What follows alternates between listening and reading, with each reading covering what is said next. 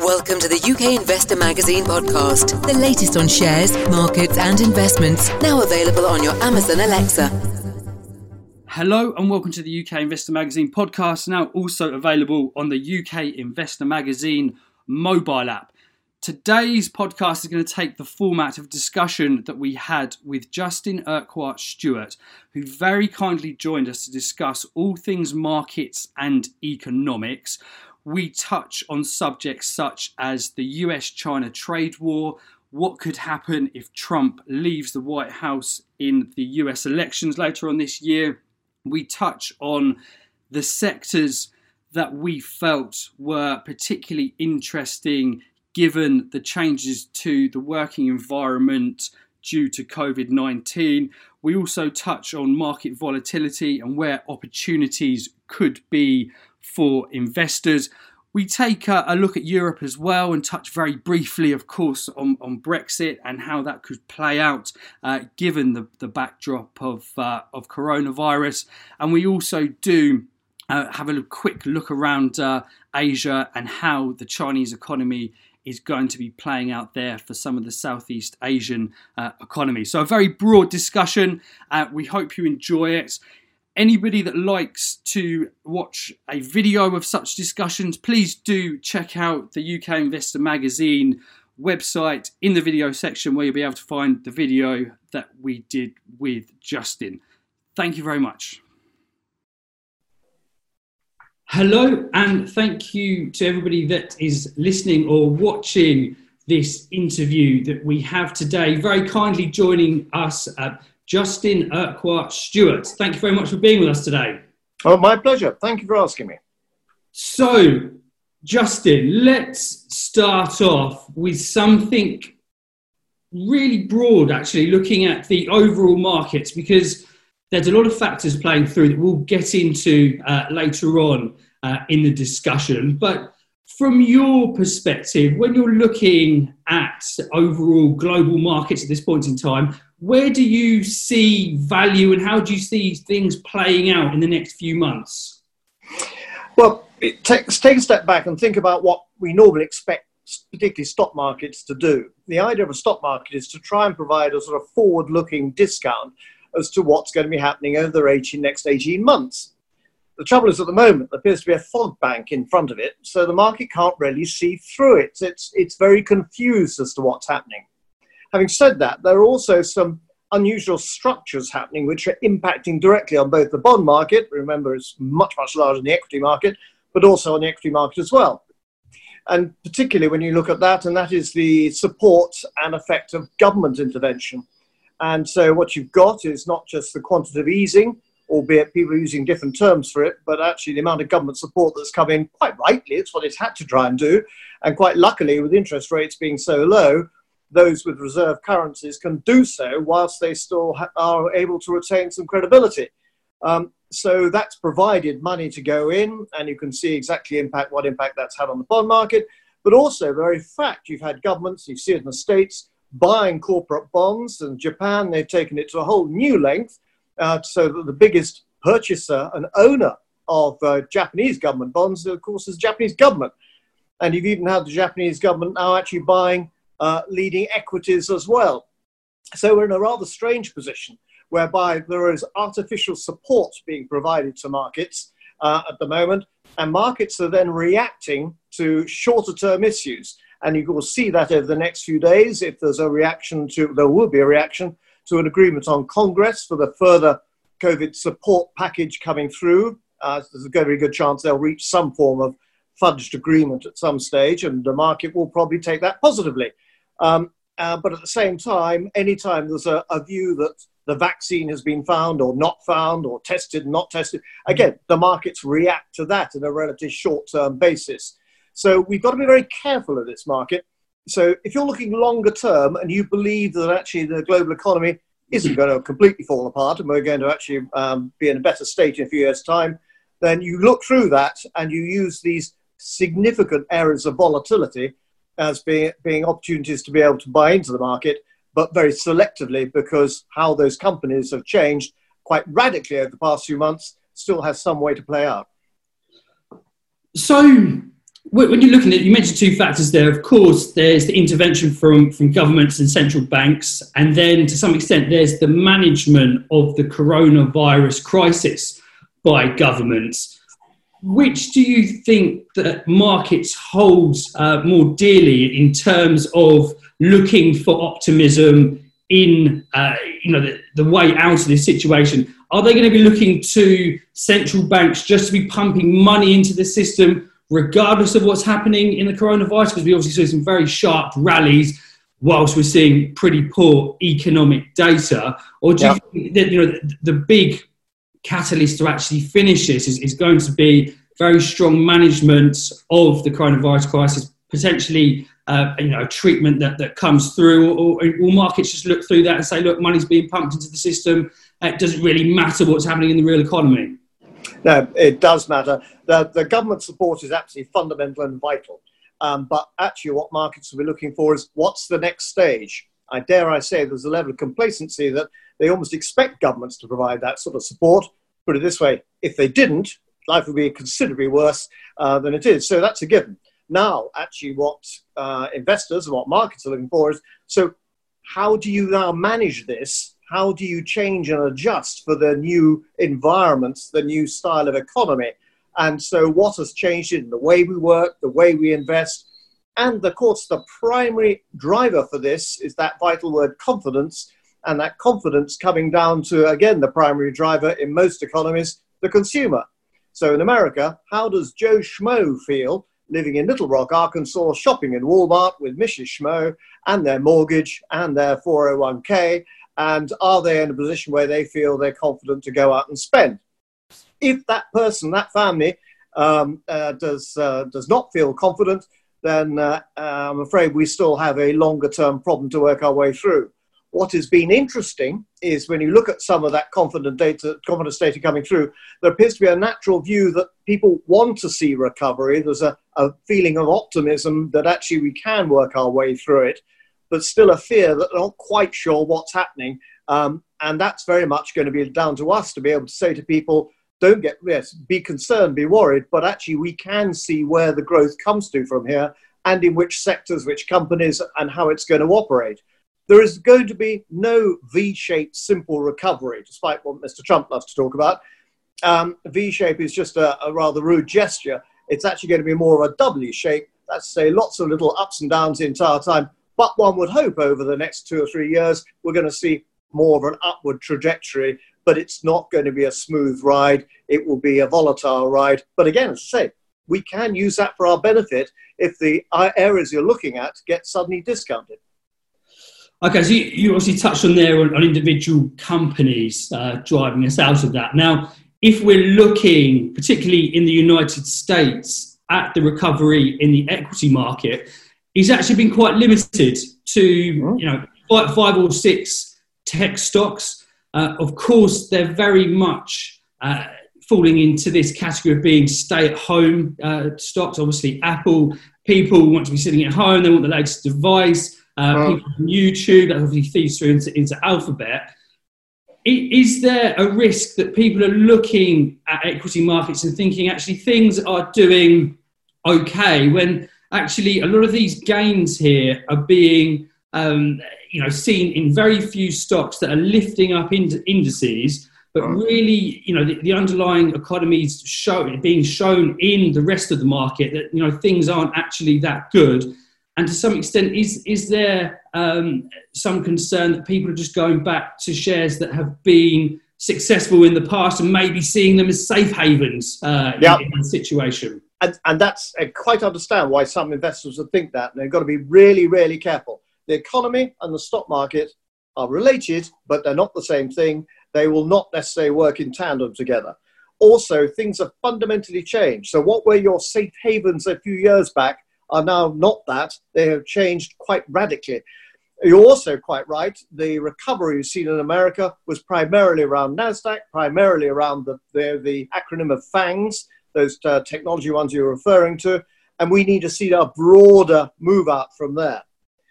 What you haven't seen there, therefore, though, is any particular recovery in the retail side yet, because that's going to go through a huge change, not just in terms of purchasing, but how people are purchasing. You were making reference to it before in terms of online and being at home and things.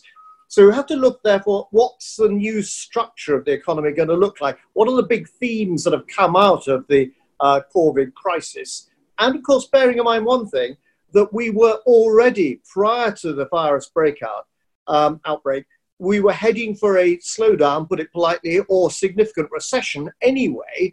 And so, therefore, some of the risks that one had highlighted then were really, in many ways, brought to the fore this time. A classic example of that being the light dining phenomena, particularly in the British High Street, which was so much of that was financed by short-term private equity, a bunch of deal junkies operating on a three-year basis, loading those companies up with debt, and they'll sell with heavy debt in a fair wind, but as soon as that wind changes, a lot of them won't be able to survive. Before this crisis, you saw the likes of Jamie Italia and Carlucci's going down, and now we've seen a whole raft of them actually following as well. So we're going to see that sort of change in terms of those style of companies, but also change in terms of behavior for businesses. In terms of supply lines, companies are now looking to shorten those supply lines for reasons of risk, because they don't want to have the risk of having extended supply lines. That does not mean that iPhones are going to move out of China and move to Isleworth anytime soon. What it does mean, though, is companies will be looking for more regionalization or localization of certain aspects which they could probably try and find locally. Some of those businesses don't exist yet, and therefore they will respond to what's going on. And you can already begin to see some of this occurring as businesses are changing towards, adapting towards newer areas. And this is one of the benefits actually Britain's got at the moment, rather surprisingly, which we did not have 30 years ago. You go back 30, 40 years ago, and you found that actually most of our economy was based on, well, old farts like me. When you actually went out and got a job, you either worked for the government or the services, or you worked for a large corporation, or you may have become a professional, a lawyer or something like that. But you didn't become an entrepreneur. Actually, almost entrepreneurs in those days were referred to in that wonderful middle-class way of actually, oh, my God, you're going into trade. Well, actually, of course, now, many more people have become entrepreneurs, some because they've had to, because they've been let go, as the euphemism is, by corporations, but also actually in terms of people's willingness to take the risk and go out and do it. We set up more small businesses in this country, or startups rather, than France and Germany put together. Now, where did this come from? I'm not too sure. You know, we can't all be watching Dragon's Den, but it has been an interesting phenomenon. And this is not just based in the southeast. You go around the business parks of Britain, you'll find a lot of these. Now, obviously, COVID has had a huge impact on that. But it's that attitude of people willing to say, I'm going to try something else and have another go and try to find the capital to be able to do that. One of the problems that Britain's got is actually the provision of that capital, not so much for startups, there are lots of startup alternatives. It's for secondary finance for the next stage of growth, which is an area I'm particularly trying to address. So to enable those companies to get to the next stage rather than just get bought up or find themselves having to have expensive capital by being drawn to London. So what you're seeing is that change of localization. There's another issue, of course, that occurred, and forgive me for going on a bit too long on this, and that is the issues of environmental elements.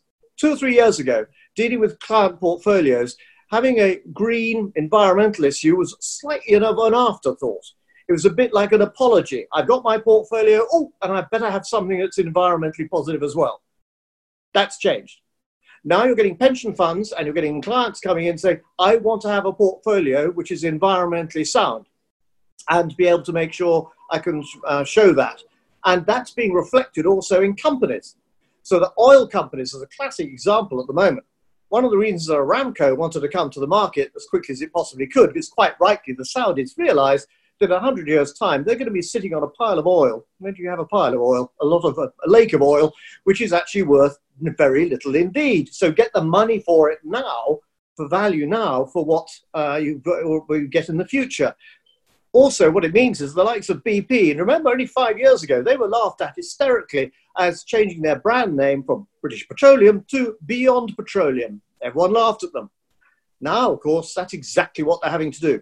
Every single oil company has got to show itself its green credentials, its social responsibility credentials, and to be able to show itself that it is actually changing away and therefore its business models change. You've seen over the past few weeks how many of those businesses have come out with huge write-offs because they know their valuations have dropped and they're going to have to readjust. That is not bad news. That's actually good news as they see these businesses adjust. And at the same time, the investors' markets changing with them as well. They do not wish to be associated with things which are environmentally damaging. And I don't mean just because out of goodness of their heart, but because actually it will impact on value as well. And it's not just green things, it's that corporate social responsibility, which is now a much more of an important element than before. So interesting point actually there, Justin. We were discussing BP on the podcast yesterday.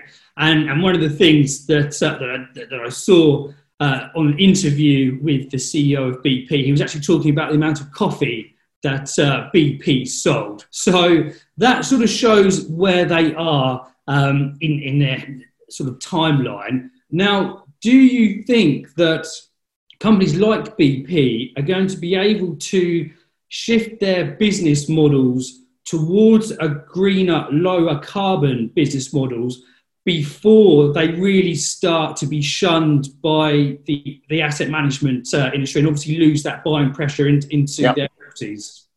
And the answer is, if they don't move swiftly enough, then the asset managers, the insurance companies, will actually start moving away because they won't want to be associated. This could be done either by significant change, BP are trying to do that now, or what you'll find is some companies will just split themselves between something which is actually the socially acceptable side and then the sin company, which is the old element running down the old oil mining or whatever it happened to be, the commodity side of it, which is seen to be less attractive. So watch for companies going through this change. Every single company, particularly in that sector, will have to fly a flag showing that we are environmentally sound or we are moving that way in a measured period of time. If they don't do that, then they will be punished by the market. So it'll either by swift change or by splitting. And you'll also see, and you can again see this in the papers over the past few weeks, sell-offs occurring as people get rid of some of those assets.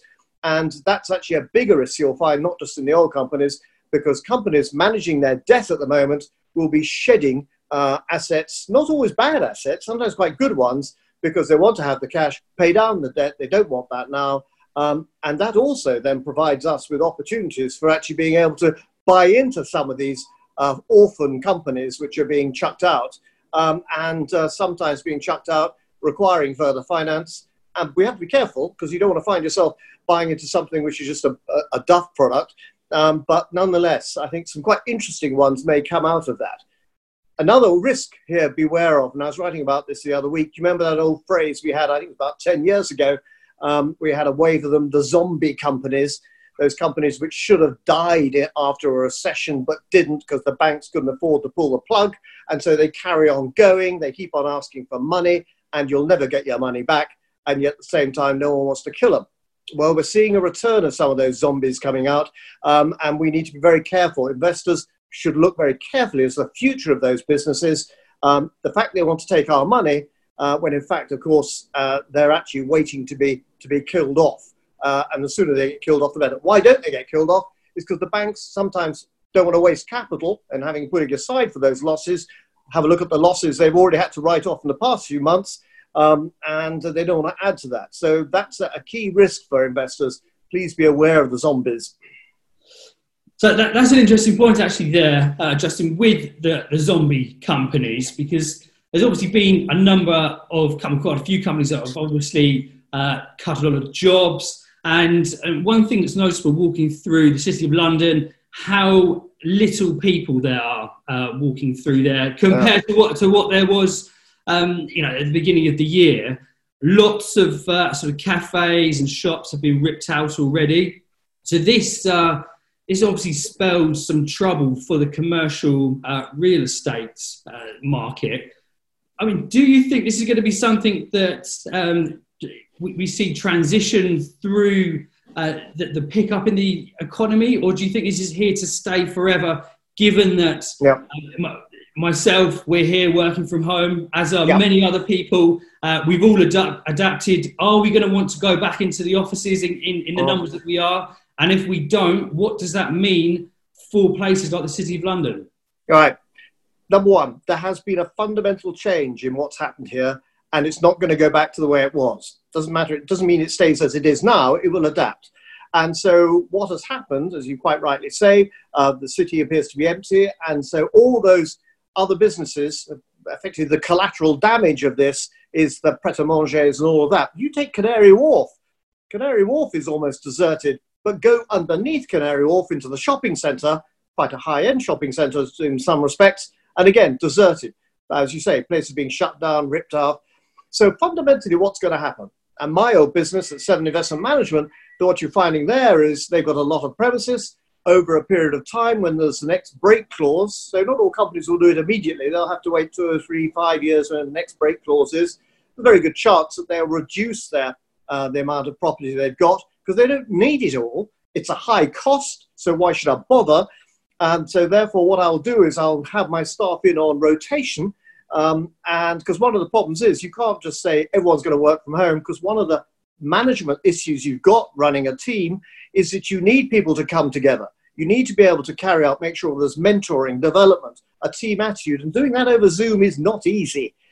You need the sort of mutter from the gutter next to the in the canteen or next to the water fountain or whatever it happens to be, and teams being bound together. So you'll find people coming in for, and we already had an anachronism. They had a term for it last year. My language has gone.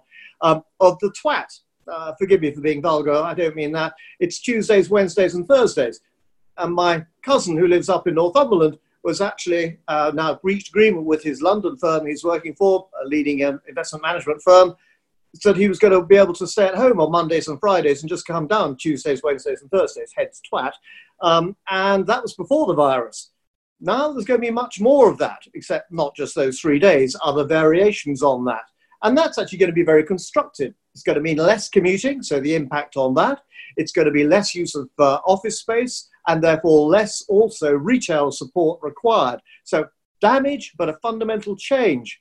One positive coming out of it, I noticed this actually down in some of the Kentish towns, is an increased demand for local premises in those areas, where people are saying, actually, I no longer need to be in the city, but in fact, I need to have an office. Actually, I could put that in Maidstone or Tunbridge or one of the other regional towns, so I don't necessarily have to go into the main city. Be interesting to see as well if the same thing applies in Manchester and other areas. It will do, but not to the same extent. So this is a fundamental change, which the technology was bringing to us anyway, but this has pushed it forward. We always had, I'm sure you've had conversations in the past, people, I want to work from home. And traditionally managers have said, no, I don't want you working from home, so I can't see what you're doing, and you won't be as efficient. Actually, I've always found people working from home tend to work harder and far more efficiently. But the technology has now meant that that is now much easier, but you're going to have to find the ability also to manage the team as well, and so therefore having the part-time office participation. So it's going to impact on certainly the commercial property companies.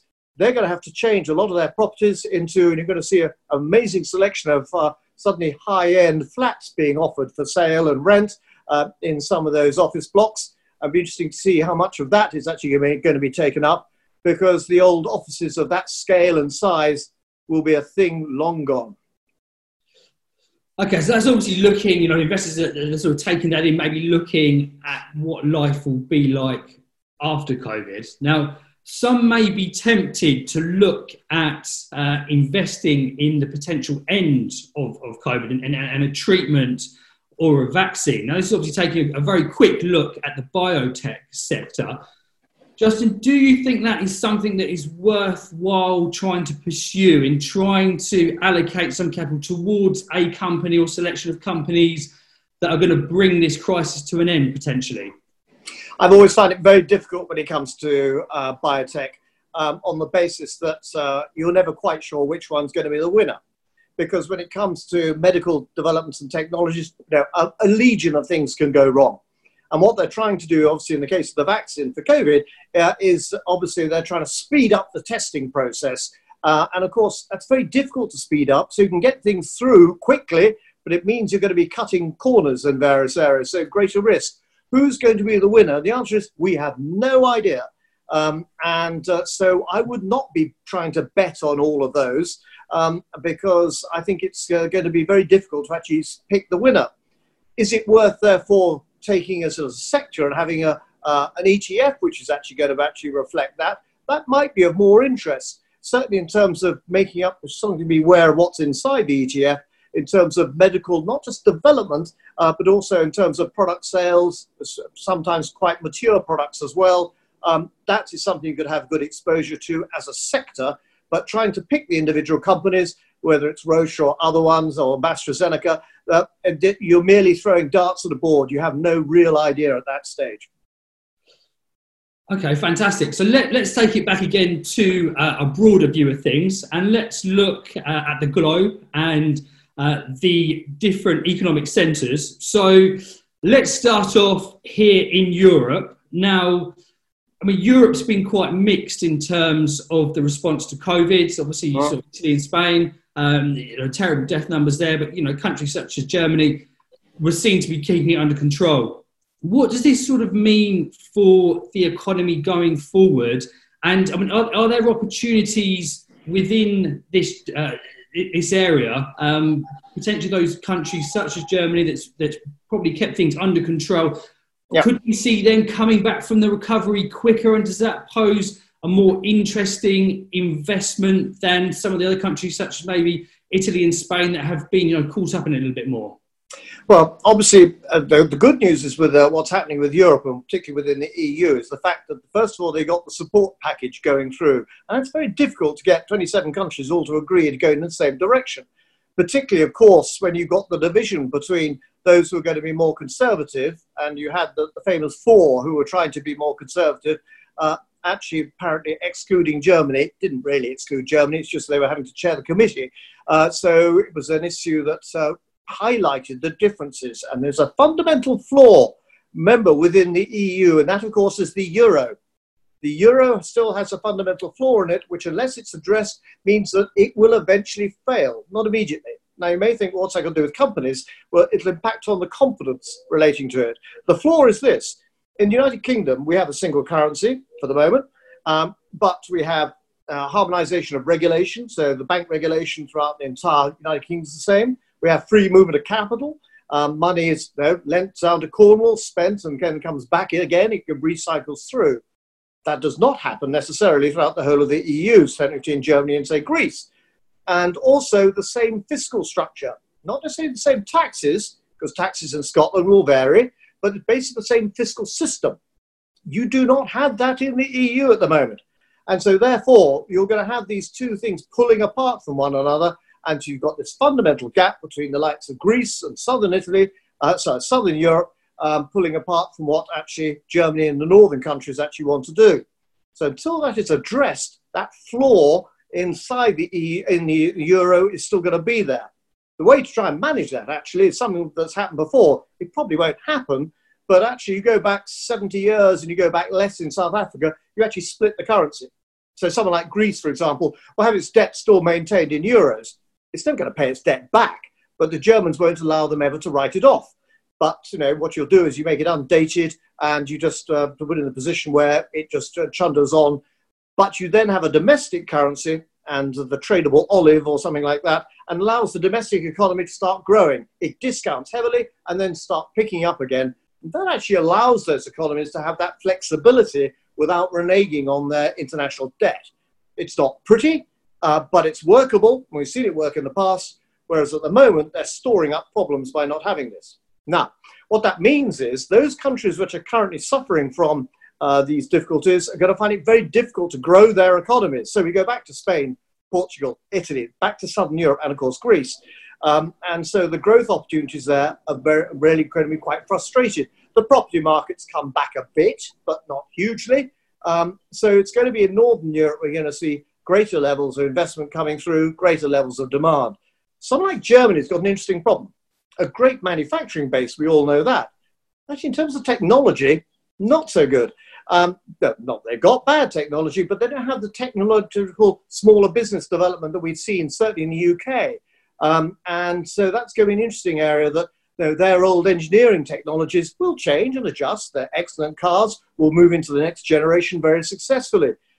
But it's going to be a different style of business there. So it's interesting to see how that adapts and changes. Europe hasn't always been very good at changing at speed because it's run by committee. Whether we are going to be able to benefit from that remains to be seen, because we haven't even agreed actually what Brexit is yet. So that's going to give us another problem. So Europe, good news, tick, it's actually agreed to go to the next stage. Bad news, it hasn't sorted out the euro, and can it actually attract new investment money in? And the answer is, in Southern Europe, they're going to find it difficult. In Northern Europe, yes, but we need to actually see more substantial confidence returning. And those PMI figures are only just picking up now. They're just getting above the 50 level, so we're seeing some growth, but it's a bit thin.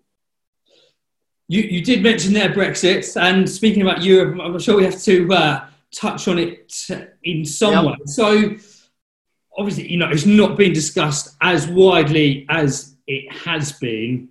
Now, do you think that any negative impacts that could have been caused by Brexit is just going to be swallowed up into the coronavirus downturn? We're going to go through possibly a hard Brexit. Who knows what's going to happen at the end of the year? We're already in a recession. Any further potential market volatility is just going to be sucked into already what's there, and then we just move through it, and it becomes, to some extent, a bit of a non-event. I wish it was going to be a non-event. Sadly, I think it's still going to be that. In terms of day-to-day news, it will get sucked together with it. However, what it means is if companies do not have the right tax arrangements for exporting into Europe, and you could be as basic as, say, the Japanese cars in Sunderland. Remember, Nissan were offered a deal which we weren't told about. We actually now know what that deal was. Is that the taxation regime must remain the same as it is now, which, of course, Mrs. May promised but couldn't deliver. And, of course, Boris then didn't promise, but sort of claims that it's all going to remain the same. But he can't actually guarantee that's going to be the case. So we don't know. So there are some businesses which could fundamentally really suffer unless they get a proper agreement. And short term, that's going to cause some issues. So what you're going to find is, yes, it all blurs together with the rest of COVID, but other particular sectors will be suffering greatly. And of course, a lot of this is being hung up around the fishing industry.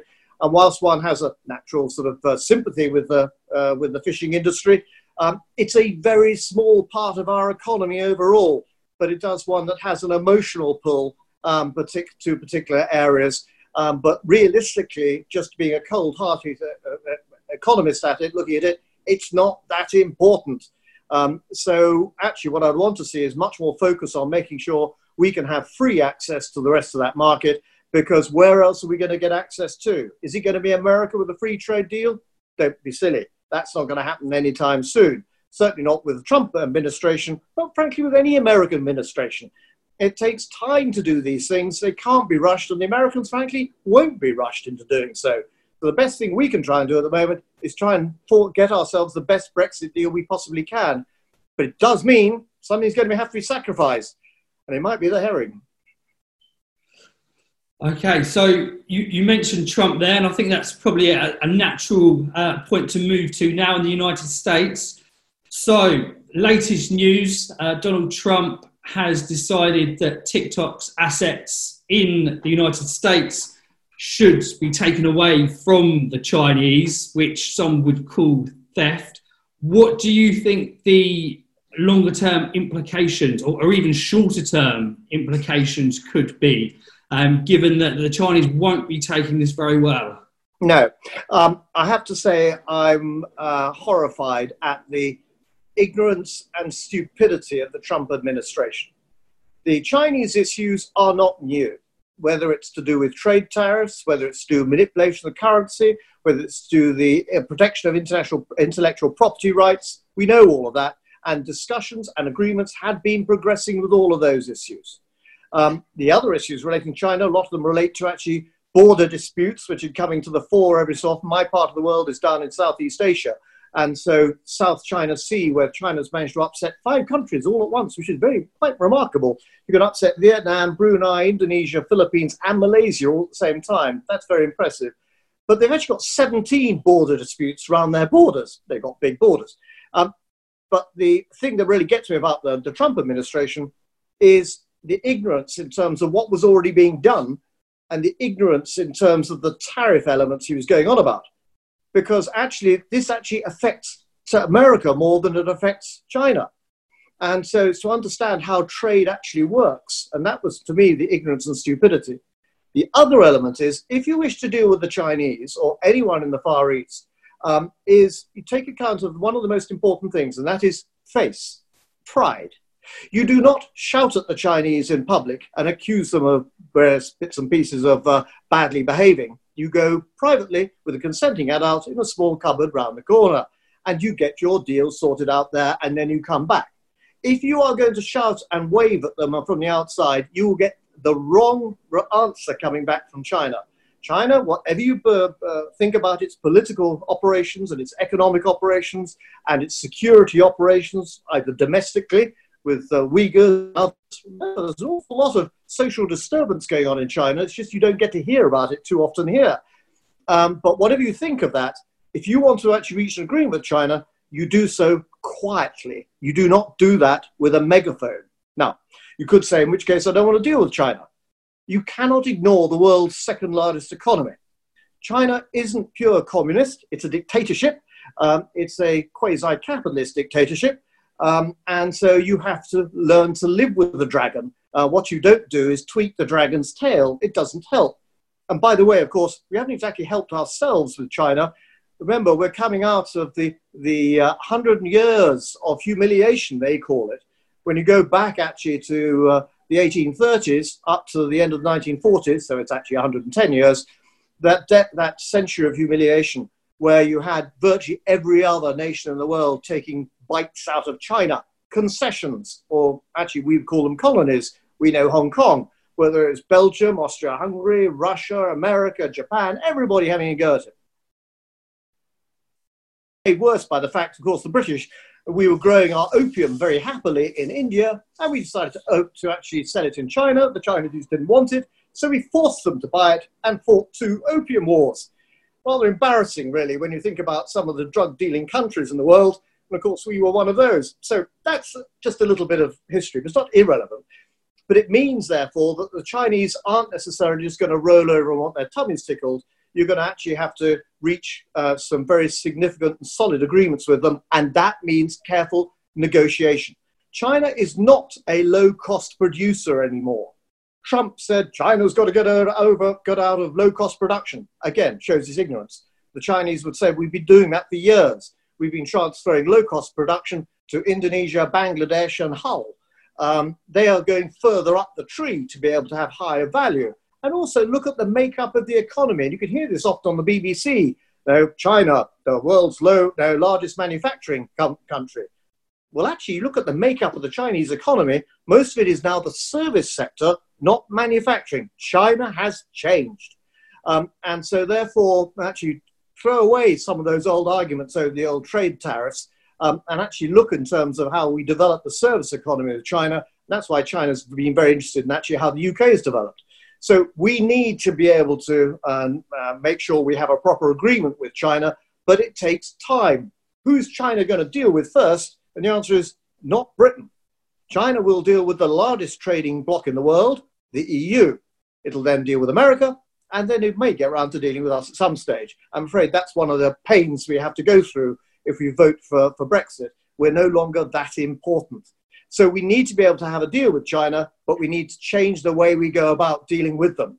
That doesn't mean you roll over on the security issues with regard to interference in politics and things like that, or Huawei, or TikTok. All of those elements need to be considered. Each of those are actually quite different.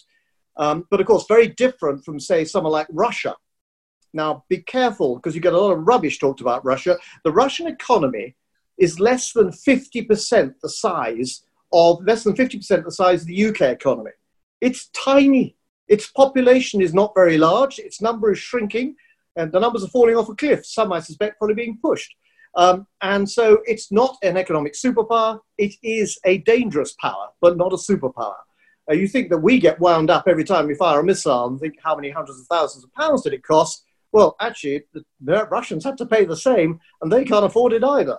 So put them into perspective. They're a security issue, not an economic issue. So China, we must reach an agreement with, and you need to do that with intelligence, not the populist bombast that we've got at the moment in the White House. So let's stay in Asia then. So with the manufacturing side of China, that's been there for some years. And as you said, they're moving more into the services. Does this mean that we're going to see an acceleration in manufacturing bases throughout the rest of Asia that will probably see better growth opportunities within the likes of maybe Vietnam, Indonesia, than what we may see in China going forward? Yes, is the answer. You are seeing more of that, and that has been carrying on already, and you will see more of it. Certainly ASEAN, which is the area closest to my heart, in Southeast Asia, that area there, there's one big theme we must remember as well. It's not a new one, but it's one that's increasing every single year, and that is the rise of the Oriental consumer. I know this personally, it's called my daughter. But actually you can see the amount of retail expenditure certainly take something like Indonesia. I remember, let's go back 15 years in Jakarta, 15 years ago, it had about 10 shopping malls, serious sort of Westfield scale shopping malls. Now, last time I was over there, it's got to be over 70 or 80 of them just in Jakarta. I mean, huge ones. And of course, full packed people out with their cards shopping for stuff. The middle class isn't very big at the moment, but it's growing fast, and so you're going to see much more of that. All buying their brands, albeit fake brands, or double fake brands, depending how you like to have it, but nonetheless changing. You can see that throughout ASEAN. So you're seeing actually more manufacturing as you see that developing, less focus on the commodities, because it's obviously the likes of Indonesia and Malaysia have had that for many years, and they need to move away from that. But lower cost manufacturing, you've seen already in Vietnam, very effectively indeed. But again, you're going to come across some of these saws in terms of boundary saws, particularly in the likes of with Vietnam, with the issues over the South China Sea, and because the Vietnamese and Chinese have formed between them. They did, in fact, fight a little war lasting 8 days over the Paracel Islands. So one has to be careful of those political elements. Let me mention one other element of political dispute with China, which is important, and that, of course, is the East China Sea, where you have the islands there in dispute with Japan. This is a big issue. The argument is about oil and gas. It's got nothing to do with oil and gas at all. It's got something much more oriental, face again. Two big powers butting up against one another. Who's going to back down? This is not helped by the Japanese premier going along to the war shrine in Tokyo, where the war criminals also happen to be, and he knows exactly what he's doing. He's tweaking the dragon's tail. That does not go down well. The relationship between the Chinese and Japanese has never been good. The Japanese seem to have missed out one word, which would help a very great deal. Sorry would go a long way to it. I'm afraid that's not going to be the case. Also, we should mention in terms of Southern Asia, India, because this is a huge economy with a much better demographics. China's demographics in terms of population, dreadful. An aging population with a small number of younger people coming through. India, diametrically the opposite. Much better triangle of aging population with a lot of youngsters coming through. But watch out here, you have significant disputes with China, not only in the northeast over the Sikkim and Bhutan borders, but also in the northwest with Kashmir, which is not just a Indian-Pakistan issue, because about 25% of it was nicked by the Chinese. So you're seeing disputes there. So India, though, is going to be benefiting still from further manufacturing and also service outsourcing. In the UK, we've been used to that. A lot of their accounting, other elements have already gone there. But also their tech elements are actually much stronger as well. So I have much more interest in Southeast Asia and the developments of India, and that's going to throw up more opportunities. But remember, with any of these areas, and particularly in China, do not regard companies, shares in companies there as being of the same measure that we used to in the United Kingdom. Here we have accounting rules, which sometimes we are suspicious over the quality of those accounting rules, but generally reliable.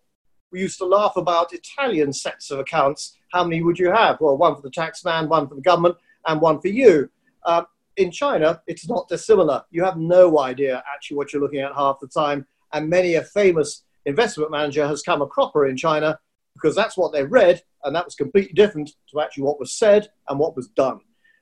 So be wary of what you're seeing, not only just the indices, which don't always reflect the economy, but also the companies themselves into actually what you're buying into. That's not an excuse not to get involved. It just means you've got to do your research better and in order to actually choose carefully as to what you want to buy. Okay, just on that point, and so with, if you are looking to invest in China, obviously investing in individual equities there is quite difficult. What's the best way to do it? Because obviously there's various funds out there. Would you look at the ones based in Hong Kong? Would you go mainland China shares? How would you go about doing it?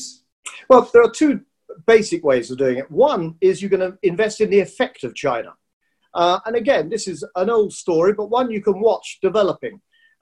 So one of the old effects of developing, of buying the effect of China was the likes of Burberry and the brands, because the Chinese all bought brands. Now, a few years ago, that was actually pushed back as people were told, don't buy brands, it's no longer fashionable. So the likes of Burberry got pushed to one side. But what the Chinese need and how they're going to develop it, you can invest, therefore, not necessarily in China, but what China's going to be using, what it's going to be needing in terms of technology, in terms of other facilities. So something as basic as Unilever producing all the products, which then China will be needing. So they can produce a lot of that their own, but Unilever aren't stupid. They're already involved over there. So that's the indirect development of it. Going direct is interesting. I would prefer going via Hong Kong because there is a greater rule of law in Hong Kong. My sort of half brother actually runs a shipping business in Singapore. It's interesting to see how he's moved his base from Shanghai back to Hong Kong. Why? Because there's better rule of law in Hong Kong than there is in Shanghai. He can have a better idea of what's going on. The same will also apply in terms of some of the financial elements as well. So in terms of them picking your companies through Hong Kong, you have a better idea of what's happening.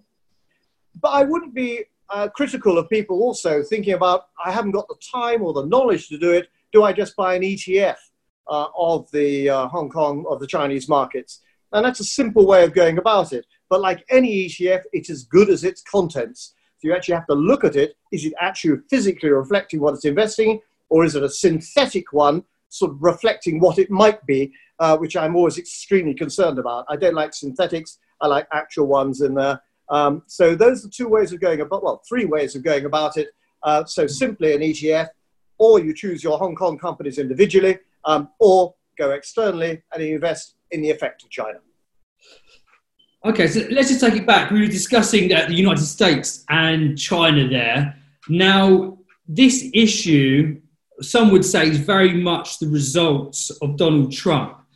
With the election coming up in November, what scope do you think there is for this, a very sharp decrease in tensions if we see Donald Trump leave the White House? Is this a problem in China that would dramatically reduce overnight? Initially, there will be a certain element of relief. It just depends to what extent that Biden, or more to the point, the people around Biden, are going to actually try and appeal to the Trump supporters by taking on some of the cloak of Chinese aggression. But I suspect the Chinese will be greatly relieved to be able to be dealing with an alternative to Trump. Not so much they dislike Trump, it's just the person, he's unreliable. He's not a reliable partner you can deal with. They want someone who's going to be consistent. They take a long, much, much longer-term view of their trade arrangements. They want people to try and trust.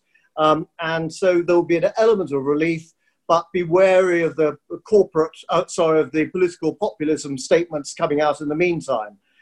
Afterwards, hopefully they will be taking a much more constructive view as to what's going on, but the Chinese have to come out as well and start giving people assurance that although they're a one-party state, that they're not going to be influencing politics, not going to be stealing secrets, not setting up Huawei or others to try and actually infiltrate countries for their own benefit. Now, that's going to take quite a lot of convincing. Huawei, after all, have been thrown out, also America, but also Australia, and of course us, and that's will be causing us significant problems. So that's for the Chinese to try and actually come out and make that persuasive argument. What the Americans now have to do is to be able to say, okay, if we're going to be able to reach an agreement with you, what are you going to be able to give us? And then we'll actually be able to try and make sure we go back to a more constructive, growing arrangement. Bear in mind, the Americans need the Chinese, apart from anything else. Who's the biggest purchaser of American debt most of the time? And the answer is, well, actually at the moment it's the American government, but leave that aside. Externally, the answer is it's normally China, sometimes Japan. But China's got a huge holding in American debt. So America needs China to be carry on beholding that debt, if not buying that debt. And equally then, China needs America, because actually it needs America to be buying stuff as well. So they are in a symbiotic relationship, which can be positive if both sides want it to be. But with an ignorant individual on one side and let's say a rather sort of difficult individuals to deal on the other side, on the basis we can't see what we're dealing with in China because it's not transparent, we're not going to find an easy agreement on that one. Hopefully, post this election, if the Democrats do get in, then that would be more constructive. But for stock markets, the Democrats aren't always necessarily that positive. So it may well be further taxation rises and things like that. So I wouldn't be at all surprised that we do see a pullback in some of those markets as they try and work out what the next stage is. We've had a phenomenal run in markets over the past decade from the banking crisis. And in fact, it matured when Obama stepped down. Unfortunately, what you saw with Trump was he overheated the American economy, going way beyond what it should have been doing. And that result of that is we now have to manage that overheating, which means I suspect you're going to see post the election, I think, some further volatility, which will be an opportunity, but will give further market nerves. I, for one, will be keeping some significant cash aside for that particular period. Fantastic. Justin, very interesting. Just to finish off, you mentioned Huawei there. That is something that I've been watching with great interest.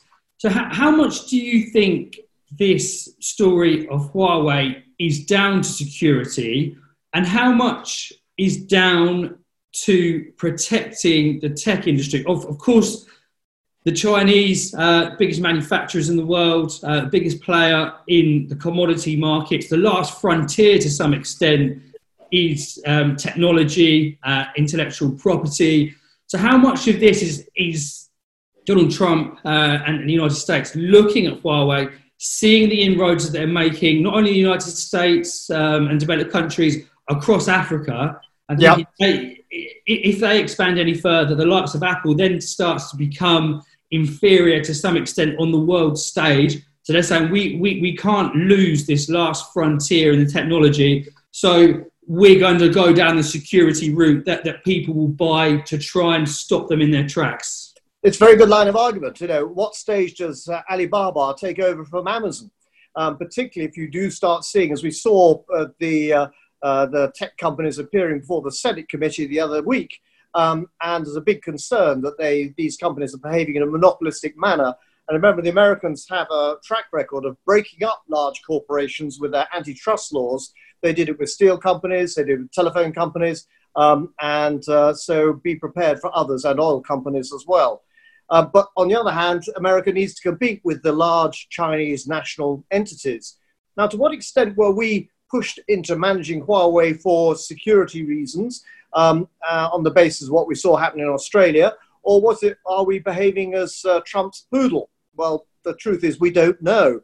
The effect of Huawei being ripped out of our systems means it puts us a long way back now to actually put in alternatives to Huawei, because those agreements have been in place for some time, so the kit's embedded into our system. And that's going to put us at a significant disadvantage in terms of the 5G infrastructure, which any decent economy needs to have in place much, much sooner than later. And if this is going to put us 3, 4, 5 years back, I don't know, those are the numbers being thrown around, that's going to be a major drag for us overall. But the issue of China developing around the world, and it's fascinating when you do go to the likes of Africa and Sri Lanka, the impact that China's having, and this I do find really very unnerving. Cheap debt being offered to those countries to go and build infrastructure by Chinese companies. The cheap debt goes up in cost, they can't be serviced anymore, and then the asset themselves are transferred not to the Chinese government, but to a Chinese subsidiary. And we've seen that in Sri Lanka with a large port being built in southeast Sri Lanka, where there is nothing in southeast Sri Lanka except a couple of elephants wandering around. And they built a huge port, which just happened to fit the Chinese Navy in the Indian Ocean, which upsets the Indians somewhat. And the ownership, because they couldn't pay the interest, has now reverted to the port of Shanghai. So Chinese behavior like this, I'm afraid, isn't exactly inspiring people with confidence. So put that together with Huawei, and you can see why the level of suspicion is there. But the damage that our decision to Huawei, to ourselves, is very significant. Whether we think that's the right balance to take with security, I can't answer. I'm very happy to go with the line of what our spooks down in Cheltenham reckon to be the right way to go forward. Luckily, we're blessed with rather good selection of spooks. And if they tell us it's dangerous to have in place, then I'd happily follow them. But it will be painful for us. Fantastic. Justin, thank you very much for being with us today. My pleasure. Thank you very much for asking me. So just as a reminder, anyone that's listening or watching this, it's available on the UK Investor Magazine website as a video and also on podcast. We'll be able to listen to all of our other interviews from the UK Investor Magazine podcast. Once again, Justin, thank you very much. Jonathan, thank you very much indeed. May I wish you all, your readers and viewers, well and good investing in what are going to be somewhat challenging times. Thank you again. We hope you enjoyed listening to the UK Investor Magazine podcast. Please do share the podcast, and we really value any reviews and comments you leave us in your chosen podcast player. The views presented by the hosts and guests of the UK Investor Magazine podcast are in no way investment advice, and please remember all investment involves risk.